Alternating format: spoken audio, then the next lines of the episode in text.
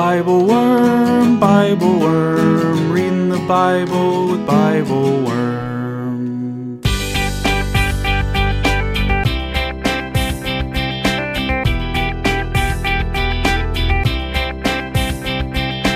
Welcome to Bible Worm, getting to the core of the biblical text. I'm Dr. Robert Williamson, professor of religious studies at Hendrix College and theologian in residence of Canvas Community in Little Rock, Arkansas.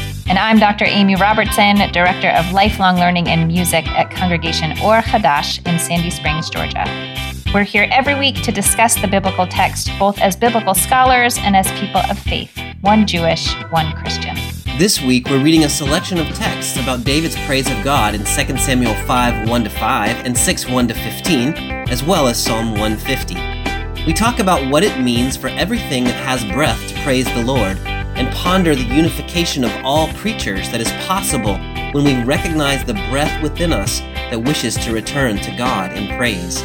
We also pay attention to the way David approaches praise, sometimes as a genuine reverence for God, but sometimes as an apparent manipulation that seeks to co opt God into his own political and military agenda.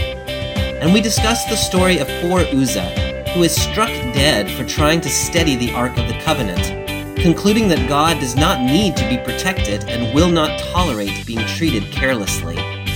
When we come into God's presence with praise, we do something that is dangerous and powerful, and that can bring us extraordinary blessing. Thanks for joining us.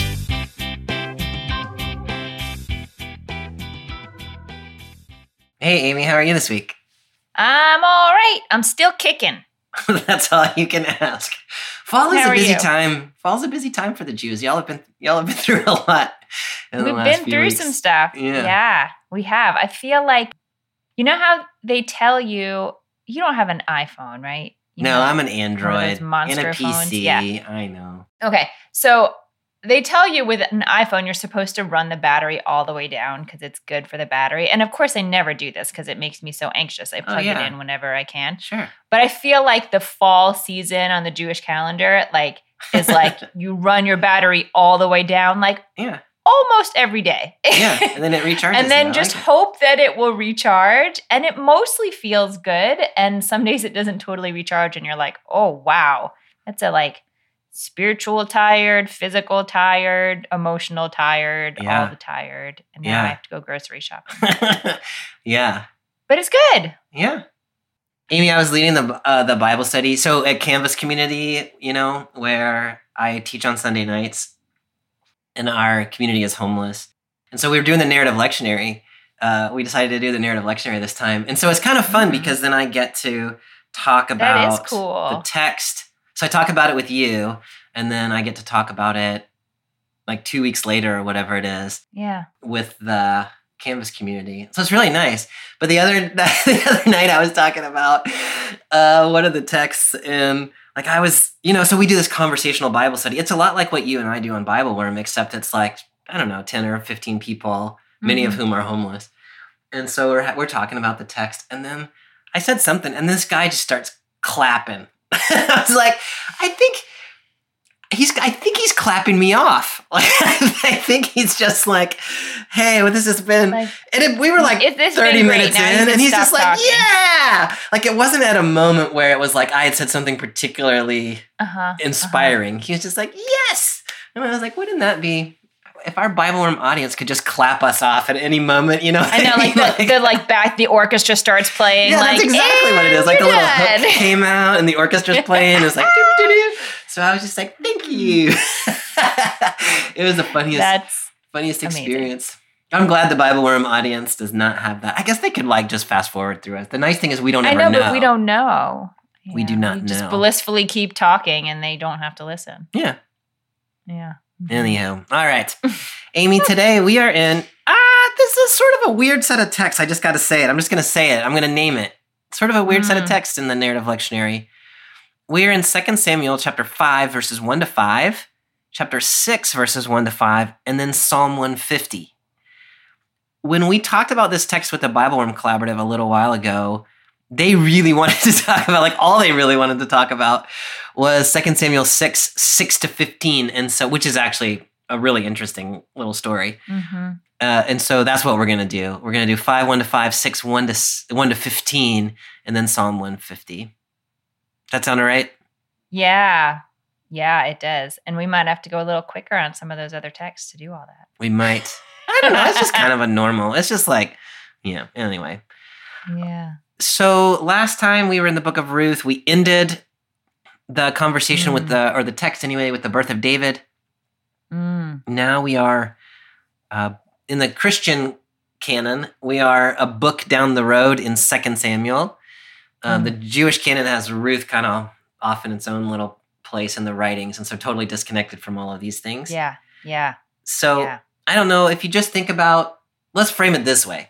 Last time we were at the sometime in the period of the judges, Yes. foreshadowing the birth of David. Now we're in 2 Samuel chapter 5. What what do we need to know to get us from what do we need there to, to here? know? That's how that's how I'm thinking about the connection. As you said, it's it, it's hard for my like Jewish brain to wrap around going from Ruth to Second Samuel because Ruth is like way later in the canon Mhm. and in a different body of literature Yeah. than Second Samuel. But yes, the setting of the story is in the time of the judges. So this was this the setting of the story of Ruth is in the time of the judges, which are sort of more like localized sources of power, not like anointed kings or more just sort of charismatic individuals who would Yeah. pop up and mostly were, were good military leaders when they were needed but there wasn't this sort of centralized leadership that you would Right. see in a king over the course of time it becomes very clear that this is not working well like society is kind of falling apart humans are all doing what is right in their own eyes and it's bad bad things are happening so the next big question is the people for a while have kind of wanted a king. God has really held on to this model that, like, no, God is the king. God is your king. Orient yourself towards God. Forget about human power in that way. The people just can't do it. Mm. They can't do it. And so finally, God says, fine, have a king. In exactly that tone of voice too, I think. Fine. I yeah, that was that one Samuel. I mean, 8, yes, think with like a yeah. big eye roll. Yeah. Yes, fine. Fine. Fine, have a king. Okay. and and and the the sort of judge or prophet or leader at that time samuel after whom this book is named is very distressed about this but god says let it go the people need this just do it so they anoint a king that is chosen by god god chooses a king and the first king is not david Right. but is this other guy saul Mm. I'm not going to tell you the whole story of Saul, but suffice it to say that it's good for a while. Over time, he seems to become more oriented towards the, the things that a king is oriented towards, sort of like strategic. Strategically, how do you maintain stability for the kingdom? And that's not what God wants. God wants the king to be oriented only towards what God wants. Right.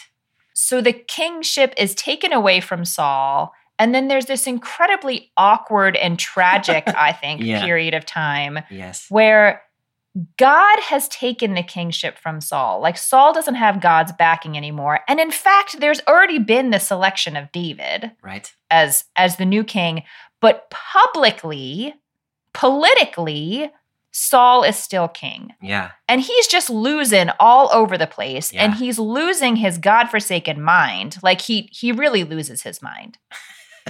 Yeah. And eventually Saul dies.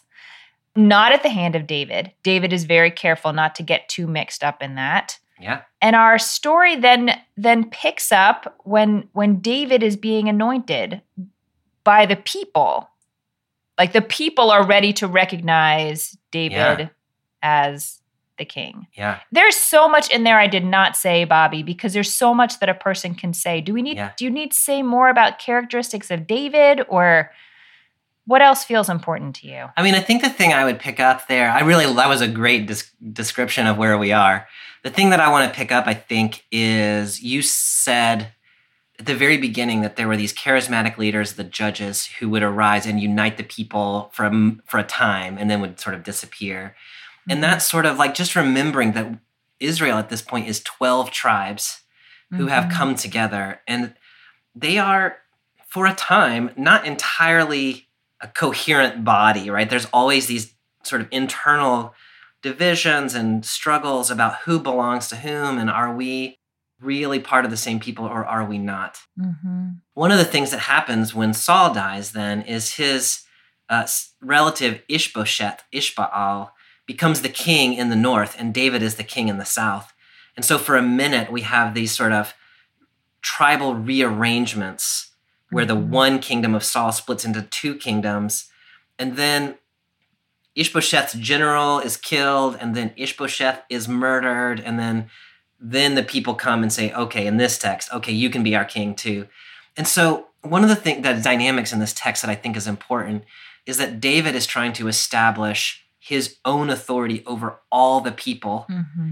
even Mhm. though there is a sort of internal divide between really between north and south between saul people and david people david has been the king in hebron in the south saul has been the king i don't remember where he was the king actually now that i'm saying it out loud but he was the king in the north Mm-hmm. and uh, and so there's this tension that david's got to resolve somehow once david unites the kingdom as you know it stays together for two generations and then Mm-hmm. his grandson Rehoboam, the kingdom splits again. And so it's a very tense sort of uniting people who are internally divided. And that I think is, for at least from my reading of this text, is a pretty important dynamic. Yes. Okay, so what we pick up with in 2 Samuel chapter 5 is when the northern tribes come to David and decide that they want to submit to him as their king. So we're in 2 Samuel chapter 5, verses 1 to 5, and I'm reading in the Common English Bible. All the Israelite tribes came to David at Hebron and said, Listen, we are your very own flesh and bone. In the past, when Saul ruled over us, you were the one who led Israel out to war and back. What's more, the Lord told you, You will shepherd my people Israel, and you will be Israel's leader. So all the Israelite leaders came to the king at Hebron. King David made a covenant with them at Hebron before the Lord, and they anointed David king over Israel. David was 30 years old when he became king, and he ruled for 40 years. He ruled over Judah for seven and a half years in Hebron. He ruled 33 years over all Israel and Judah in Jerusalem. Mm. Okay, Amy. So I'm just in, I'm curious about what you think this dynamic might be, where the northern tribes are coming and saying, either I don't know, it's so it's so reconciling, or I don't quite know how to read the tone. We're your flesh and bone, and we know you have this promise, so now we submit to you. How do you read them and their approach to David here? You know, I, I don't know. Like it seems it's almost like, well, we tried the other way already and Yeah. that- you know, like Yeah, like this uh they, they come with these words that are so they feel so sort of heartfelt if you haven't just read the stuff that came before it Right. like we Yeah. already tried our own system Yeah. and that didn't work so so maybe it but honestly maybe that's some maybe sometimes that's just how it happens you know like you don't know you don't know the thing until you try the other thing Yeah. okay fine so we didn't guess right the first time um but i can't tell if they're like really sincerely bought in or just don't feel like they have any other options yeah, or maybe like open to the possibility that that this is for real. I don't know. It's it's hard for me to read them as like totally bought into David all of a sudden because so recently they weren't. Yeah, that's kind of the way that I read it too. I think that's a really interesting way to approach it. Is there options? Like they don't really have any options left. They don't have any options. Abner has died. He was the great military leader. Ishbosheth, who was the king in the north, has died. He's been murdered. And so they don't have any other place to go. And so they come to David. And, you know, I think it's possible to read them as sort of defeated and Mhm. also maybe sincere or trying Mhm. to sort of accept like they're they're giving the sort of the correct line, right? You were the military leader who actually was the power when Saul was even the king. And we mm-hmm. know what God has told you about you being the shepherd. And so they're acknowledging the story that underlies the whole Davidic promise. I guess this, they're talking about when Samuel anointed David as a boy in 1 Samuel 16. So yeah, I read it that I think I read it the way you do, as sort of a reluctant acknowledgement that Mhm. the unification of the people under David's leadership is what's left. Like that's the right, this is happening. the option. It's get on board. Yeah. You know, it actually it reminds me a little bit more of like the way that I think of political elections now. It's sort of like there's not a candidate ever who I'm like Yeah. this candidate's going to save the world. It's just who's going to who what's the best option right now? You know, for for what I think needs to happen in the world. And we have to remember too that their experience of a king their experience of kings has not been the way that we think about David and this eternal covenant Yeah, yeah, and yeah. like, you know, Moshiach and all that stuff. They had Saul and then they had these like this very unstable period Yeah. after Saul and Saul wasn't, you know, things didn't end well with that. So maybe they're thinking of a little more like I think of elections. I think that's really insightful, Amy. And you know, when you think about divisions among the people, like that's where my head goes too. Is like there are like lots of divisions in our world right now, especially here where we are in the U.S. And this kind of like reluctant submission to other people's leadership is sort of the way the way that it goes. Like I do Mhm. that, and uh, other people do that.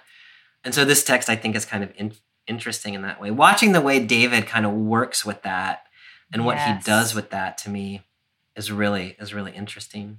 He's pretty masterful in that. You were mentioning the um, the eternal covenant. It's just probably worth saying that that that's going to happen in Second Samuel seven. So Mhm. where we are, that has not yet been articulated to David yet, and so we're sort of in the we've got the like God anointed David king when he was a kid, but we don't Mhm. yet have the confirmation of that in in the eternal covenant. Mhm. Speaking of covenant, this the text says David made a covenant with them before the Lord. I'm just I mean that word covenant covers a lot of territory. But it seems important here. Mhm. Can you talk a little bit about covenant and maybe what that might mean here? What a good question, Bobby. You know, I think so often in the biblical text of covenants between people and God, but of course, that whole model is sort of built on the covenants that existed between humans. Yeah. I mean, I guess I'm thinking of a covenant. It's funny that this doesn't actually articulate anything that might have been specified in that covenant. Maybe there wasn't anything specified in the covenant. Maybe it's just you will be. I mean, there must have been something though, Yeah. right? I, I- I mean, it's it's okay. Here's just a simple-minded answer. Like this is a sacred agreement between them that is mutual and and binding on both parties. And I don't know the details of it. Yeah, the details are not given to us here. The text does not seem to care about the Mhm. details. To me, that what you're saying about covenant being at some level mutual and reciprocal and sacred. It doesn't mean equal. Right. And so like I, I kind of read this that way that David is David is not just sort of forcing them under his thumb, but he's acknowledging like you have come to me as your king and so I have some responsibilities for you and they have committed to him. Mhm. It's not just that they have submitted to David's rule, it's that they have reached some kind of common agreement for Mhm. the well-being of the whole or something like Mhm. that. Mhm, mhm. Yeah. I'm jumping around a little bit, but when they first speak to him, they refer to him as our, uh, we are your very own flesh and bone. Mhm. Do you have a sense of what? I mean, it reminds me, we were just reading Genesis 2 earlier this fall, and that's what the human said of the Mm. woman. This, at last, this is bone of my bone and flesh of my flesh. So that just that wording stood out to me when they said it here. Do you have thoughts about what they're claiming? what feels so powerful about that articulation to me is precisely what you sort of s- filled in in the introductory notes, which is that Israel did not, the people Israel, the tribes of Israel as a whole, did not see themselves as a monolith.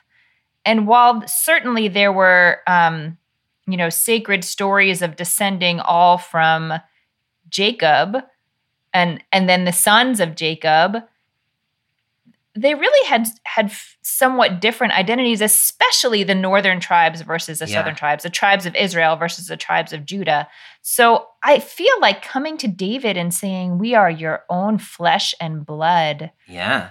is almost speaking against the way that I imagine they have been functioning hmm as a as a group is to say like we need to go back to this understanding. We need to you need to see us as your flesh and blood and we need to see you as our flesh and blood and this is the only way that we're going to be able to move forward. Because I don't think it's at all obvious that they would they would see that in each other. I think that's right. That's so well said, Amy. Just before this, they were like House of Saul people versus Mhm. House of David people. And they were the Mhm. northern people versus the southern people. So to start that by saying, we are, we belong to each other. That's exactly. Oh, I love that articulation. Mm. We belong to each other. Yeah. I don't quite know how to talk about this last little bit, but we get the notice that David's rule is for seven and a half years in Hebron, 33 years in Jerusalem. The Hebron part, Mhm. he's ruling over Judah. Jerusalem part, he's ruling over Judah and Israel. Mm-hmm. So I just, that shift of capital Mm-hmm. seems important. Can you talk a little bit about that? Yeah, I mean, this the shift to Jerusalem is really part of David's genius as a as a king. It's it's sort of it's like the Washington D.C. Like it's an Yeah. it's an area that is not at that time. It is not part of the North and it is not part of the South. It is sort of in between and is is a place where by choosing that place as the sort of headquarters for his kingship, he is really making a statement about being king over the whole people Yeah. and not a Judahite king Yeah. who is king over everybody. It was it was a brilliant move. Yeah. So what you're saying is, had he left his capital in Hebron, then it would have mm-hmm. been like absorbing the northern tribes into his southern kingdom. Yes. By moving to Jerusalem, which I mean, we get the story of the capture of Jerusalem from the Canaanites in the next bit, in hmm like verse six of chapter five is that story. So it's not even a Israelite city; it's still a Canaanite city. Right. David has right. to conquer it to move the capital there. And so this is our new capital as a collective, not Mhm. my capital in Hebron. Mhm. I think that's right. I, I really love that. But thinking about the way that David is, you know, he's making a covenant, he's moving his capital, he's I don't know if you think I like you can think of him as as a strategic guy. I mean, he is a strategic guy. You could also think of David as trying to create a space of welcome or something like that. Like do symbolic things. Like you can read him as being like politically shrewd Yes. or you can l- read him as being like culturally generous. Yes. Maybe both of those things go together. I don't know. Yes. No, I think that's exactly right. Okay, Bobby, tell me one thing you were doing when you were 30 besides being king. Oh, jeez. I was so far from being king when I was 30. I was in, I was actually studying in Oxford at the time, and it was Mm. dark a lot. That's what I remember about the Oxford. When it wasn't dark, it was raining. Yeah. It was either dark or raining, and you were Mhm. studying in Oxford. I was Good. a grad student. Mhm. What, were, what about you when you were 30? You were. I was a I was a grad student in uh, at Emory. I had a newborn and a two year old, so I was probably on fire the entire year. yeah. It was also it was also dark many of the hours that I was awake. for entirely different reasons. Yeah. That's funny. No, Okay, I read sorry. like these texts. like I do that. Like, I mean, I, it, when I was younger, it was like more, I don't know, inspiring to be like, look what that person Mhm. did by the time they were 30. Like, maybe I could do that. And I'm like, Mhm. oh Yeah, my gosh, not. that guy did that by the time he was 30. Like, what have I been doing with my life? Uh, I will say, David, uh, the guy has some issues in his family. And yes. like, would I trade in being a king for like all the crap that David's family has to put up? No. I, I would not. I do not want to be David. No, no. Hi, my name is John Weicker, and I am the Associate Pastor for Youth and Their Families at First Presbyterian Church of Durham, North Carolina. I am a Bible Worm supporter at the Bible Worm supporter level, $48 per year. And I do that not because we're on the narrative lectionary or even because I preach that often, although when I do preach and the texts line up, I certainly use the podcast. I actually use Bible Worm as my own personal devotion for the week. I'm someone who misses the deep theology and close reading of texts that I got to do a lot of in seminary. And in Bobby and Amy's work, I found that again. And so I listen on Monday mornings on my way over to church and then Monday afternoons on the way back as a way to prepare for the week, to do ministry, and to love Jesus and serve. I hope you'll join me in becoming a Bible Worm supporter too. And now back to this week's episode. All right, Amy. So moving on to 2 Samuel chapter 6. Are you ready to make that move? I'm ready. Okay, so the first part I'm going to read is the part that is actually part of the narrative lectionary, which is verse verses 1 to 5.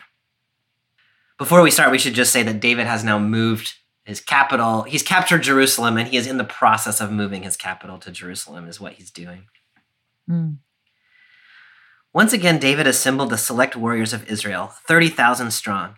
David and all the troops who were with him set out for Baalah, which is Kiriath Jearim of Judah, to bring God's chest up from there. The chest that is called by the name of the Lord of heavenly forces, who sits enthroned on the winged creatures. They loaded God's chest on a new cart and carried it from Abinadab's house, which was on the hill. Uzzah and Ahio, Abinadab's sons, were driving the new cart. Uzzah was beside God's chest, while Ahio was walking in front of it. Meanwhile, David and the entire house of Israel celebrated in the Lord's presence with all their strength, with songs, zithers, harps, tambourines, rattles, and cymbals.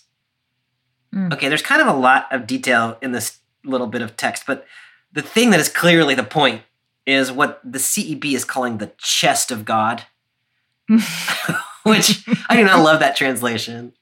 My translation is the ark of God. Yeah, the I mean, I think they're God. getting to like, you know, it's it's it's like a like a trunk, like those little things you bring to summer camp, Yeah. something like that. yeah, I think that's right. yeah. Can you just like talk a little bit about the ark and what what it is and what it signifies? Yeah, I mean, so the the ark in in is in the the holiest space within the tabernacle or later in the temple, and it is in the holy of holies, and it's covered in gold, and it's like marked as this incredibly sacred object. Mm. It has on the sides of it two cherubim who sort of face each other, and then there's a space in the middle of it where I've been taught that maybe in some other religion, in some other traditions, there would be a depiction of the deity Yeah. there, and there is not a depiction of God, and it's almost sort of like the the enthronement of the invisible Yeah. deity. There is a tradition that the tablets that the tablets with the 10 commandments on them are inside the ark, but I don't think that is I think some biblical authors think that's true and some don't, but in any case, One of the traditions has the tablets and some manna and Aaron's mm. staff that blossomed, giving him priestly authority. wow. And I think in the other tradition, it's just empty. It's just empty. I feel like the tradition that I sort of know in my in my heart, the tradition that I is my go-to is that it's empty. Yeah. But yes, there are different traditions about that. So, and this describes God as Lord of heavenly forces who sits enthroned on the winged creatures. Like, there's a sense in mm-hmm. which that is quite literal, that there's these cherubim on the ark mm-hmm. itself, and that God is understood to be kind of riding along. Yeah, I guess so. I mean, I feel like the the text is is sort of intentionally a little fuzzy on this point. Like they wouldn't necessarily they wouldn't say like God is currently physically located there and nowhere else. But there is a sense at least in in the priestly text and I think other texts that like the holiness of God can be particularly concentrated Mm. in certain areas and it would be particularly concentrated there but they're also very cautious not to sort of delimit the boundaries of god Yes. so it's it's a little a little fuzzy. So God is like highly concentrated on Yeah. the ark, but like also is elsewhere or something like that. Mhm. Yeah, it's like the like the powder you use to make tang. No, it's not like that. Oh, I love but you shouldn't Tang. you shouldn't have Mm. just the powder by itself. It's like really strong. Oh no, I loved eating the powder. So good. the holy no. tang. Yeah. When I was a kid, Tang was so cool because it was like what the astronauts carried with them on like Apollo 11 whatever. I was like, oh yeah, I was. So if you wanted to be an astronaut, that's what you would drink. If you wanted to be like a super astronaut, you just ate the powder. That's right. It's like dry, astronaut ice cream is dried up. You just yeah. eat the Oh, astronaut ice cream. yeah. Stuff is terrible, but it, like the concept of it is amazing. Special. Yeah. Yeah. There used to be this bubble gum called Big League Chew, which is kind of the same thing. It was back in the day when in the like in baseball people always chew tobacco. Oh my god, I so remember it that. came in like a little tobacco pouch, but it was like shredded up bubble gum. It was just bubble gum, but you could like wad it up in your wad up. I remember that, and cheek I was gum. so naive. I didn't understand the reference to tobacco at all. I thought it was just shredded up. I'd never seen anyone chew tobacco. I still didn't until we were in graduate school, and yeah, yeah, yeah. our John beloved Hayes. professor would would be spitting during class. spitting tobacco during class. Oh, John Hayes, I Mm. miss I miss that man. hmm All right, Amy. So, I mean, what is happening then, in a sense, is that they're carrying God Yeah, to Jerusalem. yeah. I mean, they're carrying the I- ark, but the ark is like they're carrying the ark, but the ark is the closest thing they have as like an emblem of the most holy holiness of God. And the other thing I'll say is that when they when they're when they first make create the ark in the book of Exodus, there are very elaborate instructions about how it is to be moved. yeah, And it has to be wrapped in layers of specific things and carried only by specific tribes um, in order to, for humans to be able to interact safely with that kind of holiness. Okay, so we're gonna get in a minute to that unsafe uh, carrying of the ark, but Safety issues. first, I want to just ask a couple things about the mode of their carrying. Mhm. One is he's got thirty thousand warriors, so this is like a military processional. Mhm. And it describes God as Lord of heavenly forces, which sometimes is translated as Lord of heavenly hosts. Mhm. But it, that's Mhm. really talking about the angelic army, right? Yeah, I mean, yes, that is that is how I read it, and I think it's it's again one of those things that it's sort of like the God in heaven and the God on and and the King on earth. There's there's like this mirroring Yeah. of it in some way. So the one thing here is about military power. David Mhm. has military power, 30,000 strong, that is sort of undergirded by God's military power, the forces of heaven. Is that how, is that how you're reading that? I mean, I think so. There are a lot of places in the biblical text that imagine God as like a military hero, yeah. and I, I don't love those, but God is a God of might, of military might, heavenly military might, and the ability to enact that on earth.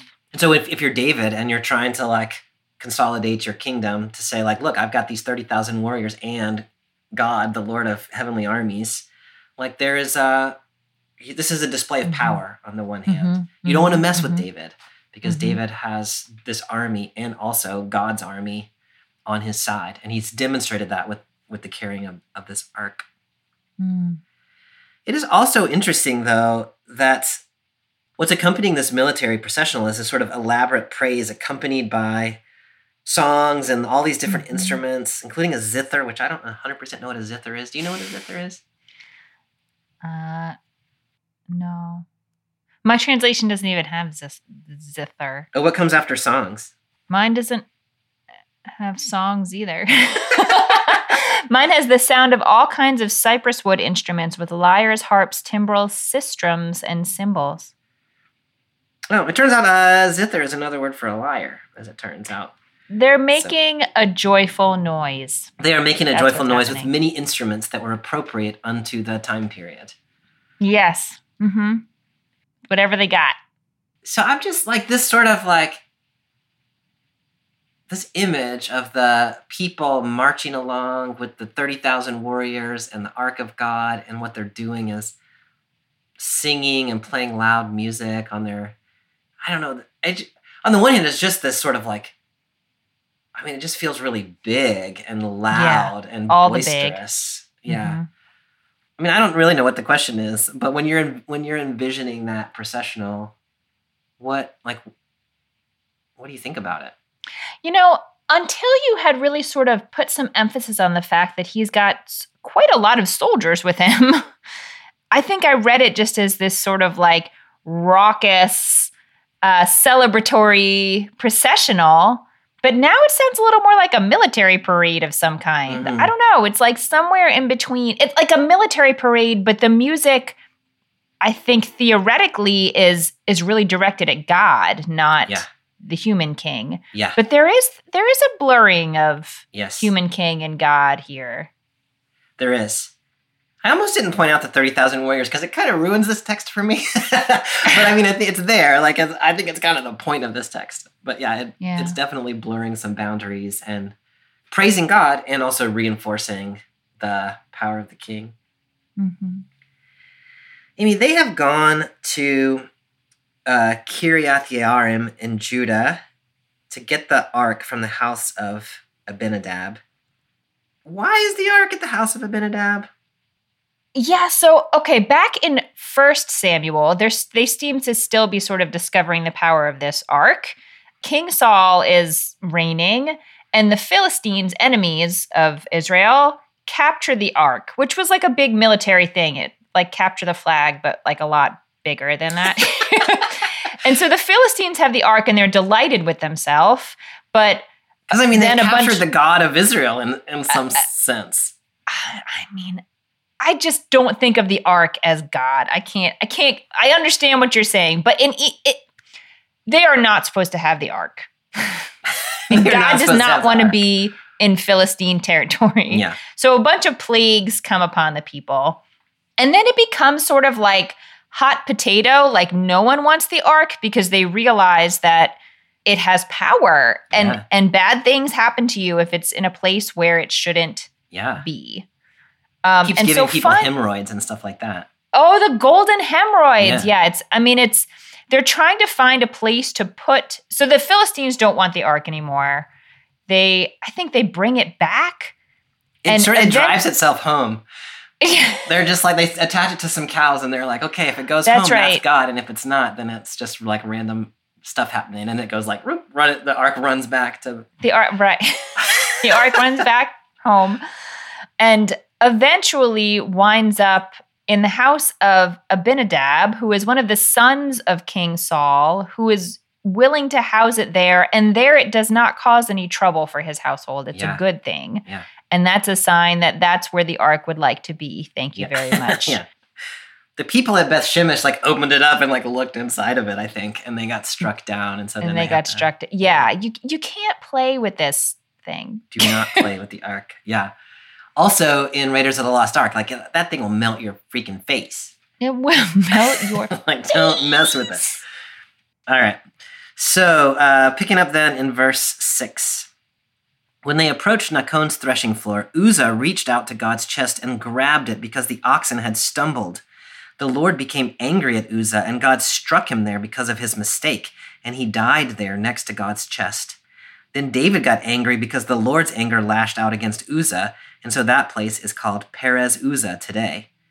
David was frightened by the Lord that day. How will I ever bring the Lord's chest to me? he asked. So David didn't take the chest away with him to David's city. Instead, he had it put in the house of Obed Edom, who was from Gath. The Lord's chest stayed with Obed Edom's household in Gath for three months, and the Lord blessed Obed Edom's household and all that he had. King David was told, The Lord has blessed Obed Edom's family and everything he has because of God's chest being there. So David went and brought God's chest up from Obed Edom's house to David's city with celebration. Whenever those bearing the chest advanced six steps, David sacrificed an ox and a fatling calf. David, dressed in a linen priestly vest, danced with all his strength before the Lord. This is how David and the entire house of Israel brought up the Lord's chest with shouts and trumpet blasts. Hmm. All right, Amy, talk to me about poor Uzzah. Poor Uzzah. This is what I picture happening.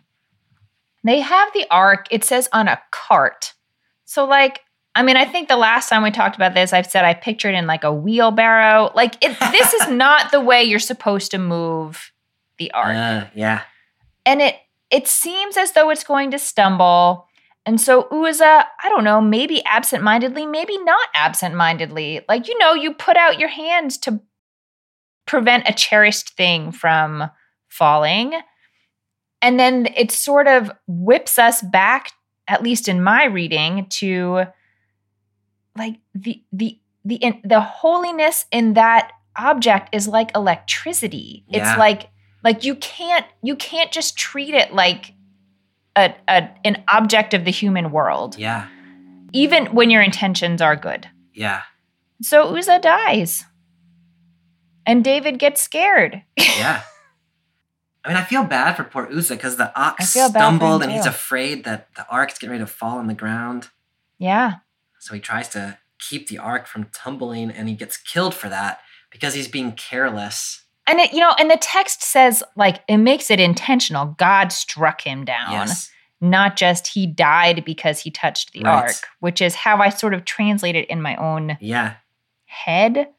Like it, in my mind, I read this as like it's automatic. Like it's Yeah. you just you can't interact with with God in that way. But you know, our liturgist Terry said the most interesting thing during the BibleWorm Collaborative that has been sitting in my brain ever since then, and she suggested the reason that Uzzah gets in trouble, well, gets killed, is that he thought God needed protecting. Mm, yeah. And God does not need us to protect God. Yeah. That's a really different reading, Yeah. but I really like the possibilities, like the theological possibilities and that how that could how that could unfold. Yeah. No, I really like that too. I mean, the ark, you were just telling the story of the ark and among the Philistines, and it was like taking care of itself. Like it chopped up their god Dagon and it gave everybody hemorrhoids and drove itself home. Like, Mhm. like God, the ark, uh, fully capable of handling handling itself. Amy, there is a distinct shift in the way that the ark is being moved. Well, first we should talk about the fact that David's like, just stick that in. Uh, it- he, ta- he takes it to Gath, actually, which is a Philistine city, which is like the whole problem was that the Philistines had the ark a while ago. So David just puts it back there in the house of an ally, presumably, Obed Edom. And so David seems to be like, let's just stick this thing in the shed. This is what I do with all this stuff in my house. that I don't know what to do with. I stick it in the Mhm. shed and I hope it'll. With all the dangerous yard tools. yeah. Um, but it starts like blessing Obed Edom's house. Mhm. And so David's Mhm. like, oh, wait, if, the, if this thing has blessing. I just think that like David is so such an interesting character to me in this text. Like, oh, Yeah. that thing's scary. Like, let's put it out there. Oh, wait, that thing's blessing. So let's go get it. Let's take it out again. Yes. No, I totally yeah, he has he has a naivete about the way he interacts with God and godliness that I find honestly delightful. Um you dancing in front of the ark. Like I mean, he's just it's um yeah, I don't know what else to say about it, but he's he's just responding to whatever is happening right here, right now. And yeah. I Yeah. don't know. David's fascinating. So the way they move the ark the second time is quite different. They take six steps. Then David sacrifices an ox and a fatling calf. He's Mhm. wearing a linen priestly vest and dancing. Mhm. And so it sounds like every like six steps, boom, boom, boom, boom, boom, boom. Then they stop, they make a sacrifice, six more steps. All the way from Gath to Jerusalem, which is, I mean, that would take you a minute. This seems to me very different than the way they were moving it the first time from Abinadab's house. Do you have thoughts about what they're doing here? I mean, they're they're being more cautious in a couple different ways. One is just practically to stop every few steps makes it much less likely that someone's going to accidentally trip, Yeah. you know? And then, I, I mean, I guess I sort of see the inclusion of the sacrifices I don't I don't I don't know if he's he's trying to sort of like placate is the wrong word. Yeah. but like right, get it Yeah. get into God's good graces like sort of along the way. I don't the the sacrificing every six steps seems a little like that's like a little over the top. over the top. Yeah. but But your observation earlier about how careless they seem to have been, like throwing the ark in a wheelbarrow and like the thing's toppling out. let's and go. This is much more respectful of the power that is conveyed in the ark and the Yeah. recognition that God can, like, God is powerful, not to be trifled with. And so, like, to Terry's point, like, God doesn't need to be protected, but also there is Mm. a power to God that needs to be respected. Mhm. And so here, that that's what's happening. They're not just trying to um, protect God from falling over, but they're paying God proper respect. They recognize that God has the power to act for good, as as God has done in Obed Edom's house, or to be really angry and strike people down, as God has Mhm. done earlier. I love that. And I love also that this is still a joyful procession. Yeah, very much. You know, David is still dancing before the Lord and it there's still, you know, shouts and blasts of the horn. But before it seemed a little more like a chaotic joy yeah, and here it's a little more of a I don't I don't know what adjective to sort of throw on there, but there's there's more it, it's slower and more careful and um, Yeah. has a little more like kavod, a little more like gravitas, Yeah. Yes. to it.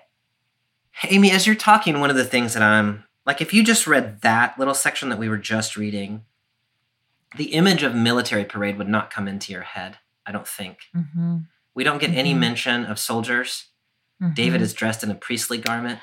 There's a Oh, sacrifice every six steps. Instead of this sort of Mm. chaotic instrumentation, we've got trumpet blasts. Like there's just the shouts and trumpet blasts. So, one thing one could do with that is to say in the first part of this text, in verses one to five, David is trying to co opt God into his political regime, right? Like God's power undergirds my power, and like, let's do this whole Mhm. military thing. And that has, that careless treatment of God has ended up badly for him. And so now he has cha- changed his whole tone, and there is a reverential respect for God, not a celebration of David's military power. I don't know if I'm Yeah. overreading that, but Mm. that no, but that is fascinating, and that along with the detail that you lifted up, that David is, you know, wearing a linen ephod, but that is a priestly attire, yeah, and so David is showing up as as a religious servant of God, um, even though he's not actually a priest, you know. But but he's he's sort of taking on that role visibly for people. yeah, Um, whereas uh, maybe that is true also of a king or should be true of a king, but that's not necessarily what the people will associate with a king. They'll Yeah. associate political power in the Yeah. human world. That's I love that reading. That's fascinating. Then, if you go back to verse 9, where David says, How will I ever bring the Lord's chest to me after Uzzah died? And so there seems to be this sense in which David has realized he can't exactly bring God to himself. But then when he's he figures out how to bring God into Jerusalem, but it's it's less about bringing God to me and it's more about accompanying God on the way or some, something like that. Mm. You mentioned David's dancing. Is it like David's dancing gets him in, in trouble with Michal, his wife, right in the next verse after we've stopped reading? It's like it's kind of a Mhm. famous um, dancing. Is there anything you want to say about that in, in the context of this conversation? I mean, I think I just like he gets in trouble basically because he's not wearing any underpants and he's spinning around in a skirt. So, so what I will say is that he is he is he does not have in his mind what would be a dignified way to comport myself in the ways that one might expect Yeah. from political leadership. yeah, He is he seems to really be in this sort of ecstatic state yeah, like a, of like religious ecstasy in in which one might forget one is not wearing underpants. yeah. Can you imagine? Remember when Barack Obama got in trouble for wearing a like a tan suit at some like important meeting? I mean, and that was like a big old scandal. Can you imagine like this scandal? You know, like Mm, dancing without underpants in front of the ark. Like yeah. things have changed. Things have changed. Things have changed. But maybe God not- doesn't seem to be upset about it. David's no, wife is upset about it. Yeah. But- All right. So at the end of this section, then David has moved his capital to Jerusalem, as we were talking about before, and now David has moved successfully.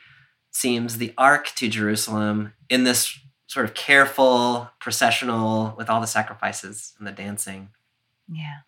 So, what you were talking about earlier, this sort of unification of the North and the South, is completed in this really interesting way by the political move of the capital and then by the religious centering. So, God and David are sort of on the same team here at the end in some kind of a way. Seems like it. I go back and forth about David. I think I want to separate out political shrewdness from like Yes. religious reverence. Yes. And maybe those you- aren't actually separable. You have to. Yeah. I mean, it's That's funny. I'm saying I think it's inseparable, and you're saying you got to separate them. well, o- or if you can't, David. Like David is so complicated. Mhm. David is such a complicated character. Where my head is going is one way of reading that is that God will support the king when the king is doing what is right by the people, but God does not tolerate careless political showmanship of the kind that was in that first text. And so there is a right way that that connection is made, and there is a troubling way that that connection is made. And we get sort of both of them in this text. All right, the narrative lectionary takes us then into Psalm 150. It's a jump. It's a jump, Hmm. has no well, I was going to say it has no obvious connection to what we've been talking about, but I mean, it kind of does. It kind So- of does. So I'm going to read Psalm 150. Praise the Lord. Praise God in his sanctuary. Praise God in his fortress, the sky. Praise God in his mighty acts. Praise God as suits his incredible greatness. Praise God with the blast of the ram's horn. Praise God with lute and lyre. Praise God with drum and dance. Praise God with strings and pipe. Praise God with loud cymbals. Praise God with clashing cymbals. Let every living thing praise the Lord. Praise the Lord. This is one of the psalms that we sing every Shabbat morning. There are there are psalms that you have to do, and then psalms that are optional. and this is sort of in that there's like a cascade. I call it. It's like the Hallelujah waterfall of Psalm 146 to 150 Mm. that sort of comes all together in the part of the service that we're we're kind of warming up like we're singing and singing and singing until we get to like the full call to prayer for real and so this is towards the end of that and it's it's just really beautiful to have a and, and you can't hear it in english as well but you know hallelujah and then it's hallelujah el hallelujah hallelujah like every time it says Mm. praise him it's hallelujah so it it's it's it's a beautiful psalm to sing Amy, I love that. One of the things you've been doing this fall that I really have appreciated is chanting some of our selections for the Patreon community. So Mm. I hope that you might be able to give us a chanting of all or part yeah of this i'll one do too. there there are many settings of this so but i'll i'll do one of them i'll pick a setting Yes. What I like about this text being in the narrative lectionary is, I mean, it's very clearly just focused on the praise. Hallelujah, hallelujah. And I mean, I don't know if it's my nature as a rationalist uh, college professor or as a cold hearted Calvinist Presbyterian, but the praise is not my first move. Like I want to, I want to ponder things. I want to Mm. trouble things. I want to question things. And there's something about this psalm that really draws out, I mean, obviously the praise of God in the psalm, but it also draws out the praise of God in that previous text that we were reading and saying, no, Williamson, like this is about praise. Praise is important. You gotta, you gotta do that uh, without all the. One of the things I was thinking about this psalm is it's very simple. There's not the there's not the complexity that we get in lament psalms or even thanksgiving songs. It is just praise. And that simplicity is is kind of beautiful. Yeah.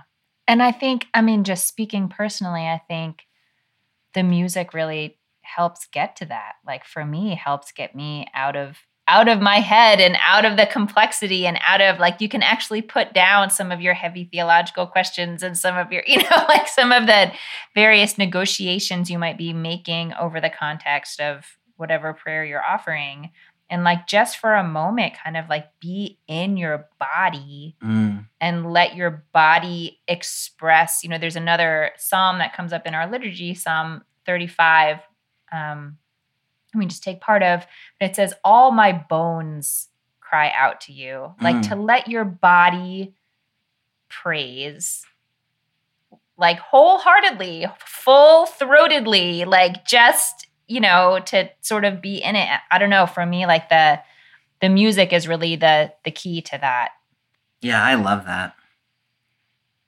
Amy, the verse that's drawing my attention right now is verse 6 Let Mhm. every living thing praise the Lord. Mm-hmm. Mm-hmm. That phrase is kol haneshama, Mm-hmm. which is the same word, right, that we saw in Genesis 2 7, when Mhm. God breathes the breath of life into human beings and arguably into other living creatures as well. And now here's that breath kind of being given back.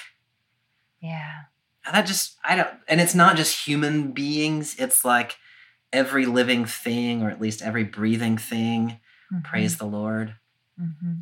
You want to say anything about that? I just, I mean, all all I've got to say about it is that's really beautiful and I love it. It is. I mean, it is. It is really beautiful, and I love, in particular, that you drew the connection back to that creation story, which takes you back to like the the breath that you have came from God in the first place. Mhm. You know, so you have that sort of godliness baked into you, and that is precisely the like the thing in your bones that wants to call back out Yeah. one of my favorite things to ask little kids during our little like mini minyan services is like how would a dog praise god like what would a dog do that you would say like oh like that that. dog is praising Yeah. um and their answer and like how what about a, a tree trees like sort of breathe how how would a tree you know and it's really it's very interesting to hear their answer I love that. Can you think of an example? They really run the gamut from like a dog could praise God by helping someone, by like being a service dog, or by making someone happy and bringing joy into the world, or by eating its bone, because that's what God made Yeah. dogs to do. Yeah. Or that's how a dog takes care of itself, or that's how, like, it's a really interesting um, lens on the question, like, what. What does it look like to what does God really ask of us? No one has said the dog howls, but that would be another very interesting That would be answer. a good one. Yeah. I like that. yeah.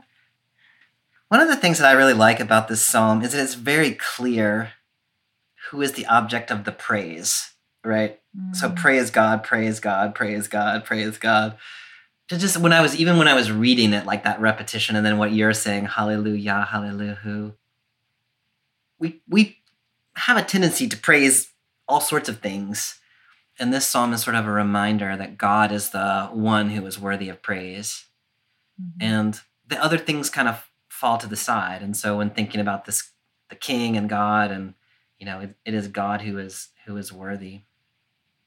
Oh, the other thing is that um, all who have breath, like we were talking in the beginning of this text about the division in the people. Mhm. And so here, in the very last line, we've got this sort of reunification, not just of the people, but of all living things. So these things that we see as dividing us, what reunites us together in this, at least in this psalm, is the is the praise of God. That's the that's sort of the one thing that ought to be evoked, in which we are all doing the same thing with one voice together. Mm, yes. Yeah, like the real unity. Mhm. Yeah. Mhm. Are there other things about Psalm 150? This is, by the way, the last psalm in the Psalter. It's the Mhm. closing of the collection. Mm-hmm. in most And, and the song, you know, David comes to be known as like the great singer of Israel, and, and the Psalms, generally speaking, are associated with David. I don't think this psalm has a. Some of the psalms have a particular note at the beginning that attributes it to David. I Yeah, don't. this one does not. I don't see that in here, but I still associate music and song with Yeah. David just broadly. All right, Amy. So this brings us to the end of kind of a, I mean, it's a, quite a collection of texts. As you think back on these three texts that we've read today, what are the things that are standing out to you as particularly important for our context? I don't know if this is I don't know if this is the thing that should be standing out to me, but this is what's standing out to me. I think I am I'm really sort of sitting with the mm, maybe duality is not the, not the right word, but I'm really sitting with Terry's comment Mm, about, you know, God doesn't God doesn't need protection and sort of what that says like theologically about what our beliefs are about God. And also I think there's deep truth in that. And also my experiences of what I would call like encounter with God in prayer that I don't know what to say other than they're not theological. They are electric.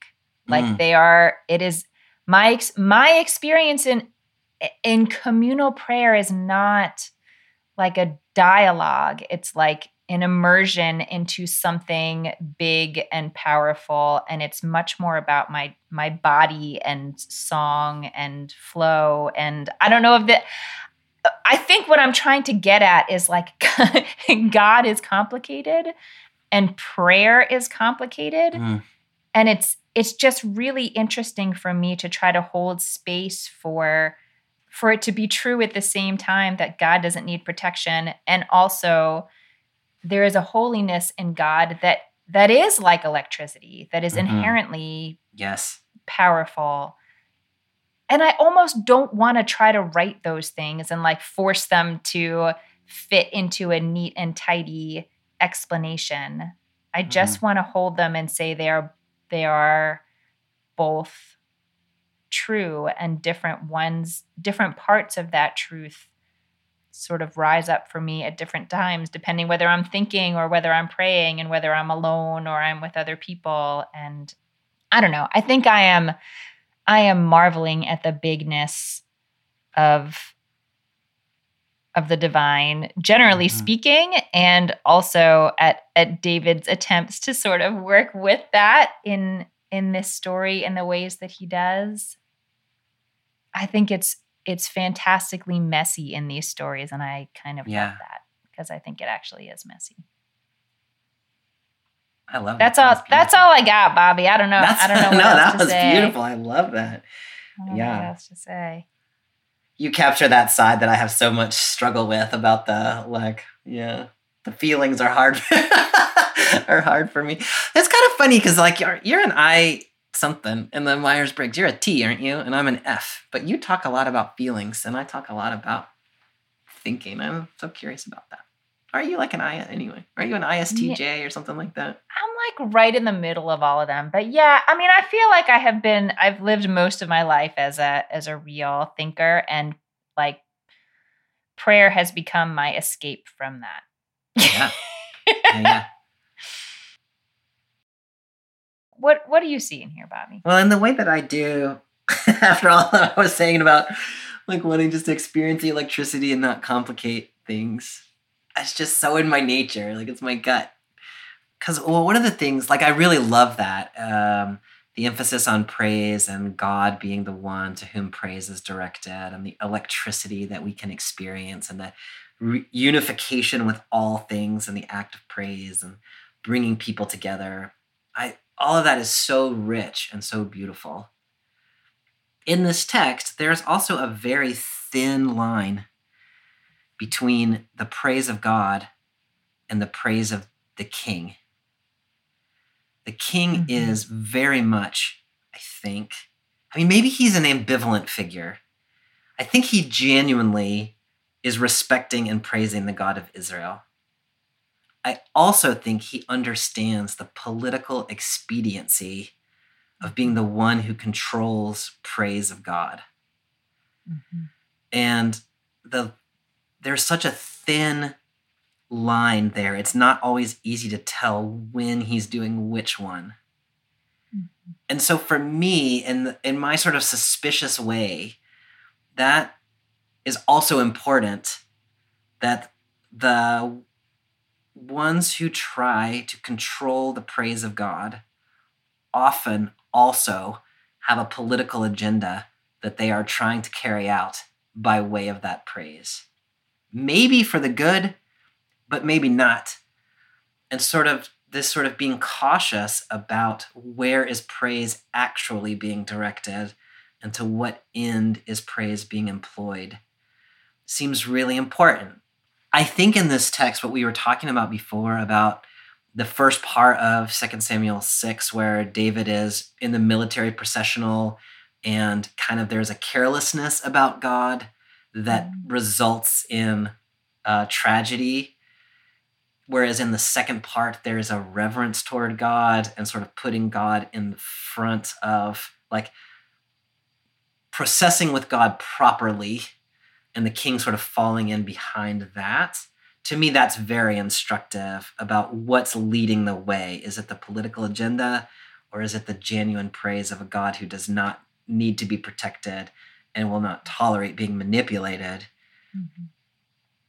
and and sorting out for ourselves which one is being done to us Mhm. and i think for those of us in religious leadership positions like which one are we doing because it's possible to invoke god in all sorts of ways some of which are more palatable to me than others but Mhm. nonetheless are still manipulations that's what I was thinking as you were talking is I wonder if David even knows when he's doing which one. Maybe Yeah. sometimes he knows, but like as a prayer leader, it, it I think you have to be checking yourself all the time. Yeah.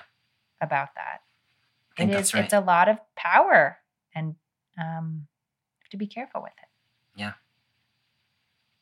All right, Amy. Well, as always, I've appreciated this conversation with you. I, I learned so much from talking with you. Next week, we're going to see the whole thing fall apart in First Kings chapter it was 12. so short It was so short, yeah.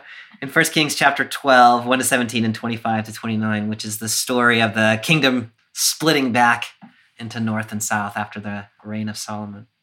Wah wah. Enjoy the unification for a week. now enjoy the week. All right, Amy. All right, See you Bobby. time. Thank you. Thank you. I'll see you next time. Okay. Bye.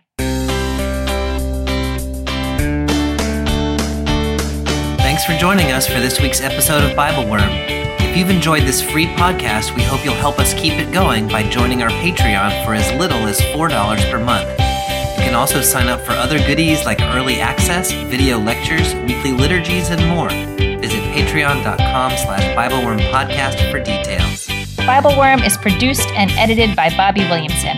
Our theme song is sung by Colin Bagby, and our theme music is The World at Large by Dano Songs.